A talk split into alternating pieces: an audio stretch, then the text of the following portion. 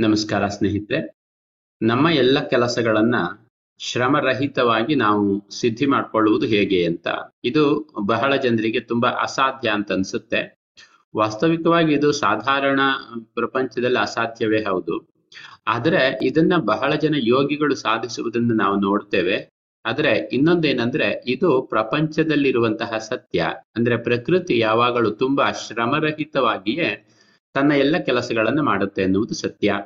ಉದಾಹರಣೆಗೆ ಮರ ಗಿಡಗಳು ತುಂಬಾ ಶ್ರಮರಹಿತವಾಗಿ ಬೆಳೆಯುತ್ತೆ. ಆಮೇಲೆ ಭೂಮಿ ಶ್ರಮರಹಿತವಾಗಿ ಸುತ್ತುತ್ತಾ ಇದೆ. ಶರೀರದ ಚಟುವಟಿಕೆಗಳೆಲ್ಲ ಮನುಷ್ಯನ ಶ್ರಮವಿಲ್ಲದೆ ತನ್ನಷ್ಟಕ್ಕೆ ತಾನೇ ನಡೀತಾ ಇದೆ. ಈಗ ಹೃದಯ ಬಡಿತವಾಗಿರಬಹುದು ಉಸಿರಾಟವಾಗಿರಬಹುದು ಜೀರ್ಣಕ್ರಿಯೆಯಾಗಿರಬಹುದು. ಹೀಗೆ ಬಹಳಷ್ಟು ಚಟುವಟಿಕೆಗಳು ಅಥವಾ ಪ್ರಕೃತಿಯಲ್ಲಿ ನಡೆಯುವ ಆಲ್ಮೋಸ್ಟ್ ಎಲ್ಲಾ ಚಟುವಟಿಕೆಗಳು ಅದು ಎಷ್ಟು ದೊಡ್ಡದಾದರೂ ಕೂಡ ತುಂಬಾ ಶ್ರಮರಹಿತವಾಗಿ ನಡೀತಾ ಇದೆ. ಆದ್ರಿಂದ ಈ ಸೃಷ್ಟಿಯ ಹಿಂದೆ ಇರುವ ಭಗವಂತನ ಒಂದು ಪ್ರಜ್ಞೆ ಏನಿದೆ, ಭಗವಂತನ ಶಕ್ತಿ ಏನಿದೆ, ಆ ಶಕ್ತಿ ಯಾವಾಗಲೂ ಶ್ರಮರಹಿತವಾಗಿಯೇ ಕೆಲಸವನ್ನು ಮಾಡುವಂತಹದ್ದು ರೂಢಿ. ನಾವು ಈ ಶ್ರಮರಹಿತವಾದ ಕೆಲಸಗಳನ್ನು ಮಾಡುವಂತಹ ಪದ್ಧತಿಯನ್ನ ಹೆಚ್ಚು ಹೆಚ್ಚು ರೂಢಿಸಿಕೊಂಡಷ್ಟು ನಮಗೆ ಇದು ಸಾಧ್ಯವಾಗುತ್ತೆ. ನಾವು ಮಹಾಯೋಗಿಗಳ ತರಹ ದೊಡ್ಡ ದೊಡ್ಡ ಪವಾಡಗಳನ್ನೇನೋ ಮಾಡಬೇಕಾಗಿಲ್ಲ, ಮಾಡುವುದು ಸಾಧ್ಯವೂ ಇಲ್ಲ.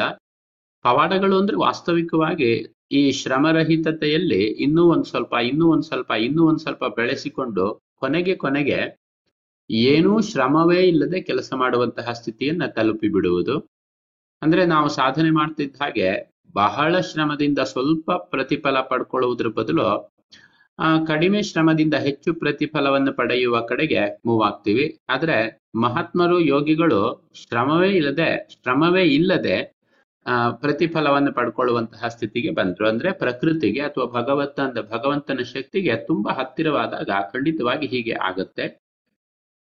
ನಮಗೆ ಎಷ್ಟರ ಮಟ್ಟಿಗೆ ಸಾಧ್ಯ, ಅಷ್ಟರ ಮಟ್ಟಿಗೆ ನಮ್ಮ ಮನಸ್ಸಿನ ಇಷ್ಟಾರ್ಥಗಳನ್ನ ಅಥವಾ ನಾವು ಜೀವನದಲ್ಲಿ ಏನು ಸಾಧನೆ ಮಾಡಬೇಕಾಗಿದೆ ಅಂತಹ ಸಾಧನೆಗಳನ್ನ ಮಾಡಲಿಕ್ಕೆ ಖಂಡಿತವಾಗಿ ಈ ಶ್ರಮರಹಿತವಾದಂತಹ ಒಂದು ಪದ್ಧತಿಯನ್ನು ಅಳವಡಿಸಿಕೊಳ್ಳುವುದು ಬಹಳ ಒಳ್ಳೆಯ ಕ್ರಮ ಮತ್ತೆ ಬಹಳ ಮುಖ್ಯವಾಗಿದ್ದು ಕೂಡ ಹೌದು.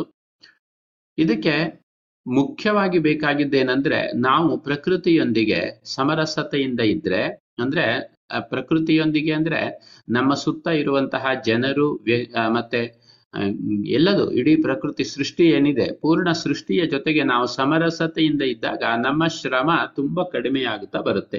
ಎಲ್ಲಿ ಪ್ರೇಮ ಇಲ್ವೋ, ಅಲ್ಲಿ ಎಲ್ಲ ಕೆಲಸಗಳು ನಮಗೆ ತುಂಬಾ ಶ್ರಮರಹಿತವ, ಶ್ರಮವಂತವಾಗಿ ಫೀಲ್ ಆಗುತ್ತೆ. ಅಂದ್ರೆ, ಶ್ರಮದಿಂದ ಕಷ್ಟಪಟ್ಟು ಮಾಡ್ತಾ ಇದ್ದೀನಿ ಅಂತ ಫೀಲ್ ಆಗುತ್ತೆ. ಉದಾಹರಣೆಗೆ, ತಾಯಿಗೆ ತನ್ನ ಮಗುವಿನ ಬಗ್ಗೆ ತುಂಬಾ ಪ್ರೀತಿ ಇದ್ದಾಗ ಆಕೆ ಏನ್ ಕೆಲಸ ಮಾಡಿದ್ರು ಕೂಡ ನನ್ನ ಮಗುವಿಗೋಸ್ಕರ ನಾನು ತುಂಬಾ ಶ್ರಮಪಟ್ಟು ಕೆಲಸ ಮಾಡ್ತಿದ್ದೇನೆ ಅನ್ನುವಂತಹ ಭಾವನೆ ಆಕೆಗೆ ಇರೋದಿಲ್ಲ. ಯಾಕೆಂದ್ರೆ ಆಕೆಯೊಳಗಿರುವ ಆ ಪ್ರೇಮದ ಭಾವದಿಂದ ಸಹಜವಾಗಿ ಆ ಕೆಲಸಗಳು ನಡೆದ ಹಾಗೆ ಇರುತ್ತೆ.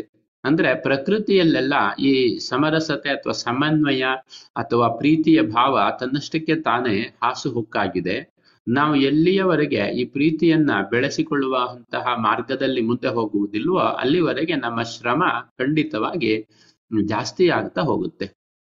ಆದುದರಿಂದ ನಾವು ಪ್ರೇಮದಲ್ಲಿ ಬೆಳೆದಷ್ಟು, ಪ್ರೇಮ ಅಂದ್ರೆ ನಾನು ಹೇಳ್ತಾ ಇರೋದು ತುಂಬಾ ವೈಯಕ್ತಿಕವಾದ, ವ್ಯಕ್ತಿಗತವಾದ ಪ್ರೇಮದ ಬಗ್ಗೆ ಅಲ್ಲ, ಒಂದು ವಿಶ್ವ ಪ್ರೇಮ ಅಂತ ಏನ್ ಕರೀತಾರೆ?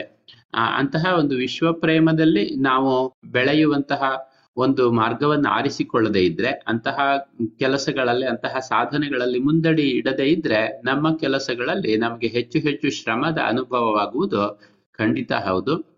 ಆದುದರಿಂದ ನಮ್ಮ ಈ ಪ್ರೇಮದ ಭಾವ ಬೆಳೆಯಲಿಕ್ಕೆ ಏನೆಲ್ಲ ಮಾಡಬಹುದು ಅಂತ ಸಾಧನೆಯನ್ನ ಮಾಡೋಣ. ಅದರಲ್ಲಿ ಅತಿ ಮುಖ್ಯವಾದಂತಹ ಒಂದು ಸಾಧನೆ ಏನಂದ್ರೆ, ನಮ್ಮ ಮನಸ್ಸಿನ ಒತ್ತಡಗಳನ್ನ ತುಂಬಾ ಕಡಿಮೆ ಮಾಡಿಕೊಳ್ಳೋದು. ಏಕೆಂದ್ರೆ ಮನಸ್ಸಿನ ಒತ್ತಡವೇ ವಾಸ್ತವಿಕವಾಗಿ ನಮ್ಮನ್ನ ಇನ್ನೊಬ್ಬರ ಬಗ್ಗೆ ಯೋಚನೆ ಮಾಡದೇ ಇರುವ ತರಹ ಅಥವಾ ಇನ್ನೊಬ್ಬರ ಜೊತೆಗೆ ನಾವು ಪೂರ್ಣವಾಗಿ ಮುಕ್ತವಾಗಿ ಇನ್ವಾಲ್ವ್ ಆಗದೇ ಇರುವ ತರಹ ತಡೆಯುವಂತಹ ಒಂದು ಅತಿ ಮುಖ್ಯವಾದಂತಹ ಒಂದು ಅಂಶ.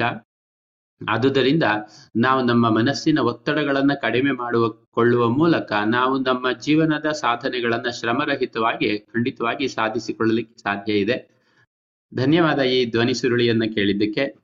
ನನ್ನ ವೆಬ್ಸೈಟ್ನಿಂದ ಮಿನಿ ಮೆಡಿಟೇಷನ್ ಆಡಿಯೋವನ್ನ ಡೌನ್ಲೋಡ್ ಮಾಡ್ಕೊಳ್ಳಿ. ಅದು ಹತ್ತು ನಿಮಿಷದ ಧ್ಯಾನ ನಿಮ್ಗೆ ಪ್ರತಿ ದಿವಸ ಮನಸ್ಸನ್ನು ಸಮಾಧಾನ ಮಾಡ್ಕೊಳ್ಳಲಿಕ್ಕೆ ತುಂಬಾ ಸಹಾಯ ಮಾಡುತ್ತೆ. ಜೊತೆಗೆ ನೀವು ಆ ಧ್ಯಾನವನ್ನು ಡೌನ್ಲೋಡ್ ಮಾಡಿಕೊಂಡ್ರೆ ನಿಮ್ಮ ಇಮೇಲ್ ಐ ಡಿಗೆ ನಾನು ಪ್ರತಿ ವಾರ ಮಾಡುವಂತಹ ಉಚಿತ ವೆಬಿನಾರ್ನ ಲಿಂಕ್ ಕೂಡ ಕಳಿಸ್ತೇನೆ. ಅದರಲ್ಲಿ ಕೂಡ ನೀವು ಪಾಲ್ಗೊಳ್ಳುವುದು ನಿಮಗೆ ಬಹಳ ವಿಶೇಷವಾಗಿ ಸಹಾಯವಾಗುತ್ತೆ.